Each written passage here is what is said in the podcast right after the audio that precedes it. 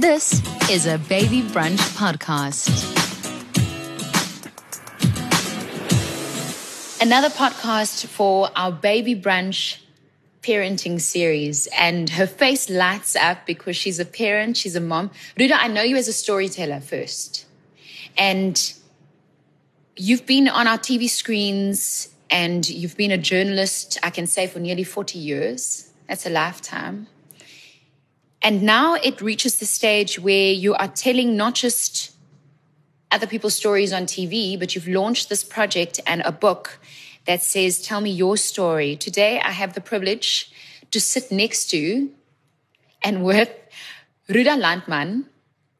And where we are, we, are in Kalkbaai, so there's branders and there's there's the sea and if now and then you hear a little bang it's because we're sitting right next to the rocks in this beautiful glass harbor house where I'm busy chatting to Ruda so it's such a privilege. Dis vir my so voorreg om met jou te sit vandag. Baie dankie vir jou tyd. Mm, dis so lekker om jou weer te sien want jy was jy was deel van hierdie van hierdie hele um, reeks onderhoude hè vir ja. verander dinge eerste ja. reeks van verander dinge dit was jou TV show. Ja. Ruda dis regtig great om jou ek ek ek wil ek wil sommer in die boek in inval and I want to get to the stories and to the crux of why you write these stories and why you tell people stories and when I paged through it last night I thought what an amazing canvas to have with someone who has such a lot of influence Jy weet jy was jy was op ons hmm. TV skerms en as ons daai carte blanche musiek hoor dan weet ons okay. Da, da, da, oh. da. Dan weet ons, okay, Derek en Ruda is op ons TV en jy weet jou skoolhuiswerk moet klaar wees by dan en môre is maandag. Maar ek kyk na jou boek and I and I what I enjoyed about the stories was the fact that all of our stories are different. When you write these stories in in your book, tell me your story. What stands out for you about each of the stories that you that you talk to people about? I am so deeply under the impression of how different our experience of our shared country and our shared time span is us as South Africans. Mm. You know, we say we're diverse and we don't, we never think what it really means. But every single one in this book, there are 18 stories plus myself. We all come from such different ons kom van verskillende vertrekpunte. Mm. We start at different points and that colors and, and shapes our whole experience. And if you go from Jonathan Shapiro to Patricia DeLille to John Kani to Nick Benedell to Esmaré Weideman, it is really we we are a tapestry and every one of us is just one single strand. And that's why trying to withdraw into separate little corners where it's just us, me and my people. Mm. Yeah. uh, it really doesn't work because you can't extricate yourself. We are, it's like a tapestry. Mm. And if you withdraw one thread, the whole thing unravels. I love how much you tell about South Africa. Ek ek weet jy's 'n joernalis en ons sien elke dag mense in die media en soms is hulle credible en ander tye vertel hulle maar net stories en ons hoef nie te luister nie maar wat ek geniet van jou approach half is is dat jy laat almal hulle eie storie vertel en elkeen se is geldig. Ja. Jy weet dit dis belangrik. It matters. When you think of South Africa as a country and having seen stories and being a journalist for so long. I mean, I, I, read in your book, I didn't even know you started with an Afrikaans radio station back then. I didn't realize that that is how you started your career as a journalist. But ek kyk daarna en ek besef that you've told the stories of South Africa for such a long time, whether it was from your point of view or from other people's point. If you had to explain one thing to your future grandson, daughter, about South Africa as a country from stuff that you have gathered over the years, what would it be? What would you tell your grandchild? Always think of people as individuals. Your tribe, whether it's Afrikaans or Zulu or English, Jewish, whatever, does not define you. People are endlessly surprising. And yet, South Africa as an entity has a hold on our hearts that is absolutely undeniable. So it's that is amper 'n hoe kan ek 'n dubbel uh, ambivalente ding. Aan die een kant is mense we are fiercely independent and different as people and yet there's this magical thing called South Africa and we all go a bit what my husband calls gaga mm. as soon as we hear the funny national anthem or see the, the equally funny flag. Um, and it just, yeah, this is our place. I listen to you and and I enjoy being so close to you and having to look in your eyes. Ek het vanoggend geleer dat Ruda drinkie suiker in haar tee nie. Sy drink sy drink sy dit vat 'n sluk nou van haar, haar koppie tee, maar sy drink nie suiker in haar tee nie. By my ma geleer, sy het nooit suiker gedrink nie. Wou jy ooit Suid-Afrika verlaat? Het jy ooit 'n begeerte gehad om elders anders te bly? Jy was immers wit in die 80s en in die 90s en jy's nog steeds so? Ja, nee. Ons het nooit uh, kyk dit sou natuurlik 'n vennootskapsbesluit wees ja. tussen my en my man. Ek is 40 jaar getroud. Ehm um, ons het dit nooit oorweeg nie. JP is 'n is 'n politiek-ekonomiese analis in Suid-Afrika. Suid-Afrika is wat hy ken, dis amper sy dis waarmee hy werk, soos wat 'n skrynwerker met hout werk. Ehm um, so vir hom om elders anders van voor af te begin sou baie vreemd wees.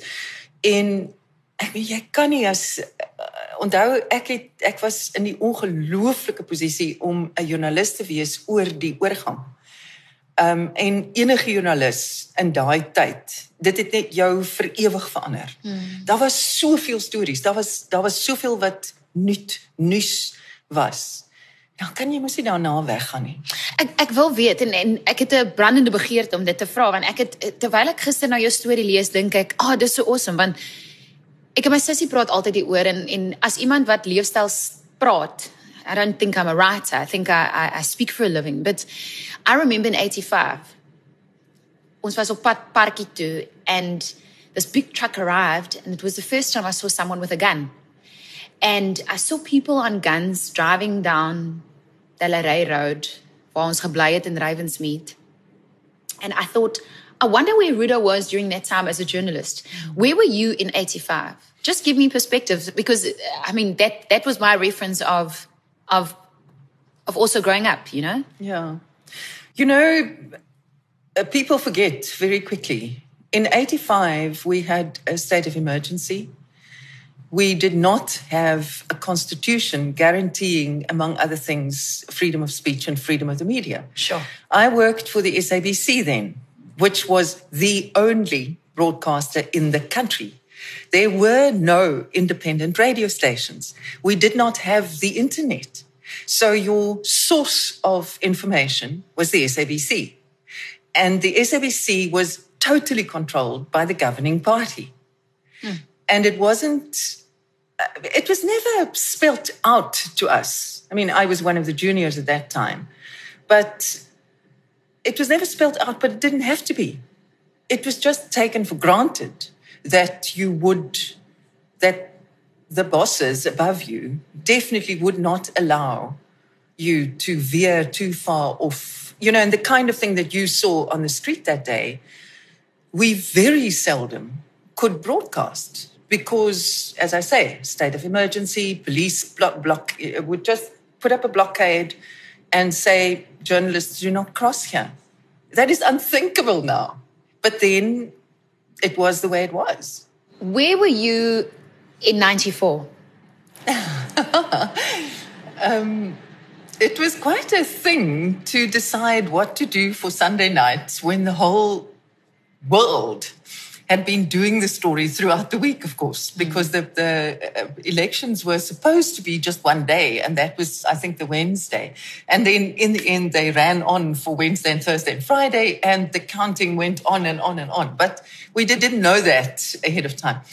So we decided to go back to a place where we'd been eight months before, Schweizer In August of 93, the white town of Schweizer gave the freedom of the town to Eugene Terre'Blanche. Mm. Ne?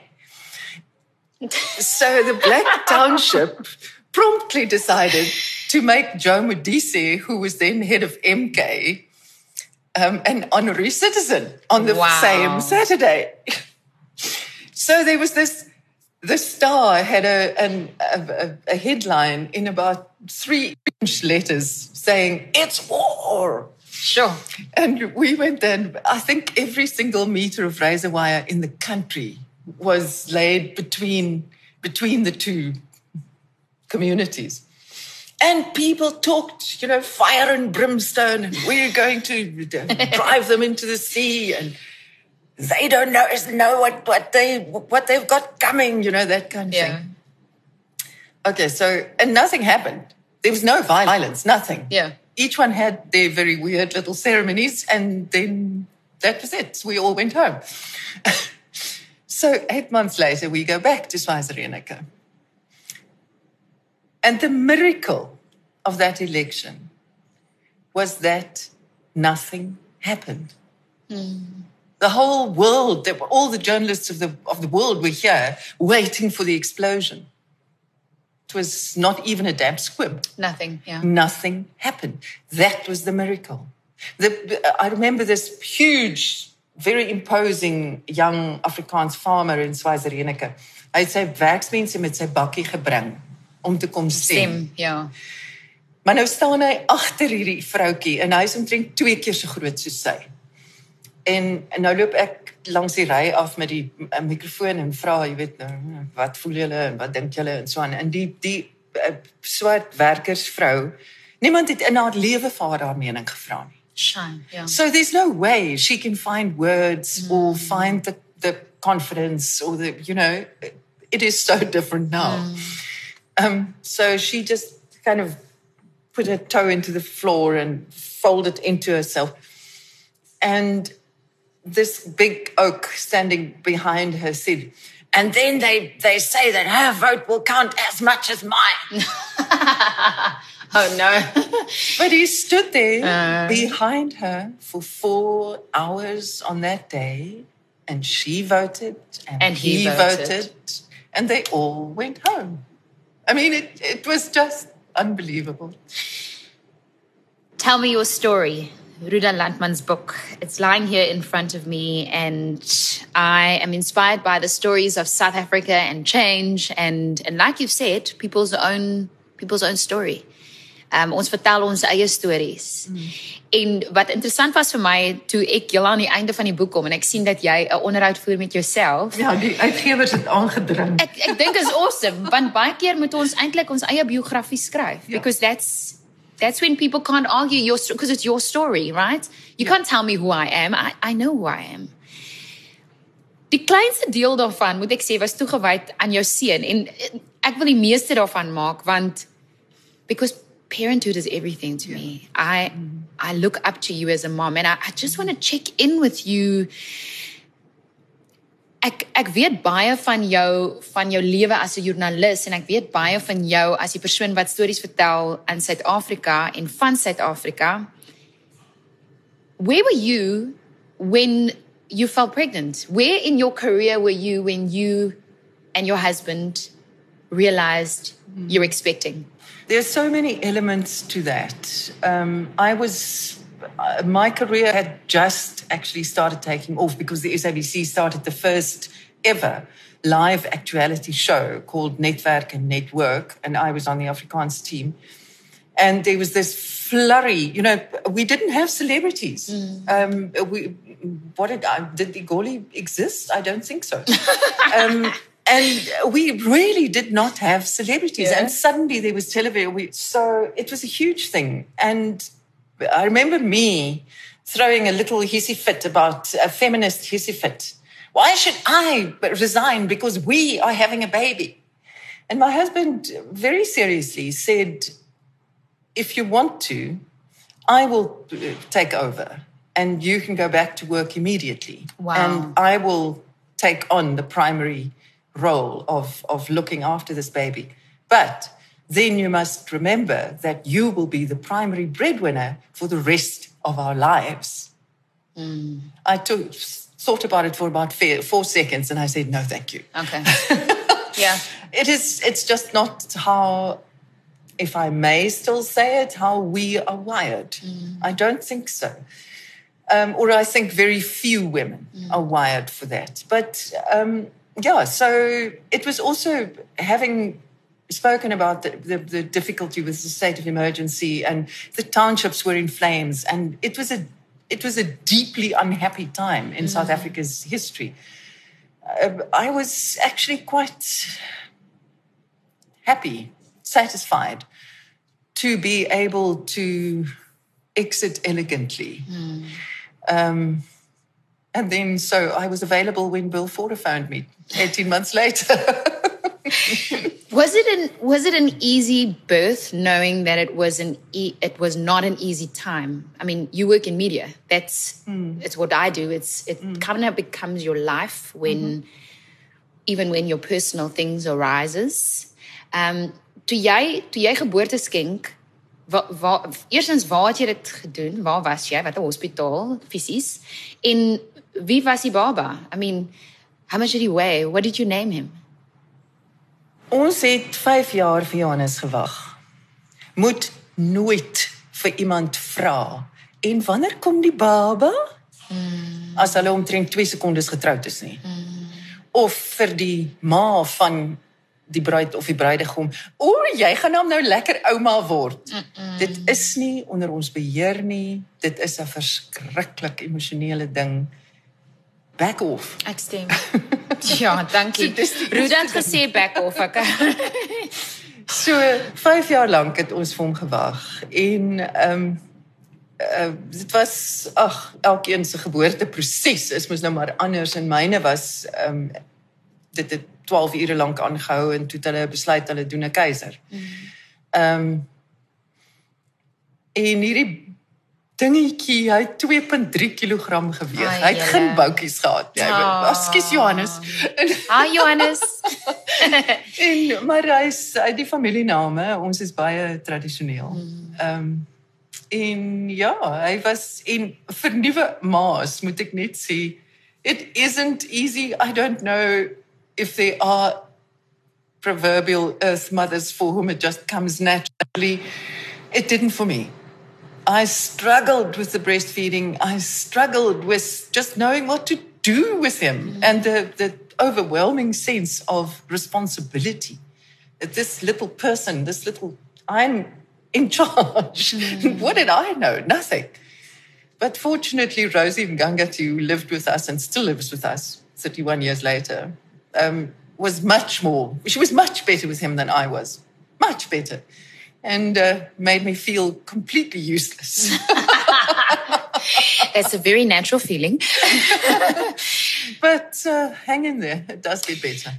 I mean, I look up to you for the mere fact that as a journalist and someone who actively worked in and on South Africa's history, you were able to take time off to give birth, stay with your son, and then go back to work. How do you go? How do you go back? I didn't go have to go to the office at eight and stay there until 5 It was always a semi-freelance um, working from home. So there were times when I was completely away for two days on a shoot, but then for the rest of the week I would be home and be working on and off. But Did you did you earn less than the males? Yes, in the beginning. and when I found out, um, you may have heard that the woman who plays Queen Elizabeth on The Crown was paid less than the guy who plays Prince Philip. And obviously, she wears the crown. so when she found out, she, uh, yeah, they are now paying her back. So when I found out that I was paid less than Derek, I made such a scene. I'm actually getting up. This is so. Did you make? Was it public? No, no, no. Does he does he know that you know? Yes, but we put it right immediately. Well, CAP, uh, Combined Artistic Productions, who were the producers, put it right immediately. I love that story. I love that. It was 30 years ago. It's 30 years in August. How much more was he paid? A lot I more. that I don't remember. Was it like double? No, I think But no. a little bit more. Yeah, Sure, ek is jammer dat ek oor jou salaris praat, but no, it's just interesting No, because you have to think about it because women do not talk about it. Men do. That's why he got more. He hmm. negotiated. I said, Oh, that sounds like fun. And Bill said, and this is the, the, the price tag. And I said, oh, Okay, oh, that yeah. sounds lovely.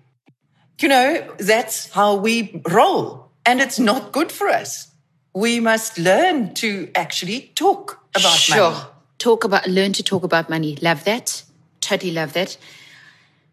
I didn't mean to digress, maar dit is so lekker om met jou te gesels. So, okay, you had a freelance position and you were married and you had a supporting husband. Hmm. That's great. I Yeah, the first thing that I say when women ask, How do you do it? I say, Choose the right partner. sure.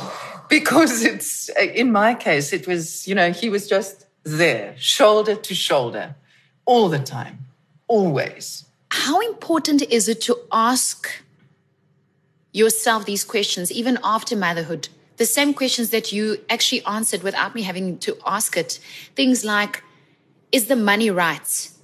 Am I in the right position? How, how important is it to interview self and ask these questions? The same things you did in Tell Me Your Story, your book, so that we can just find ourselves again and go, okay, dis wie ek is.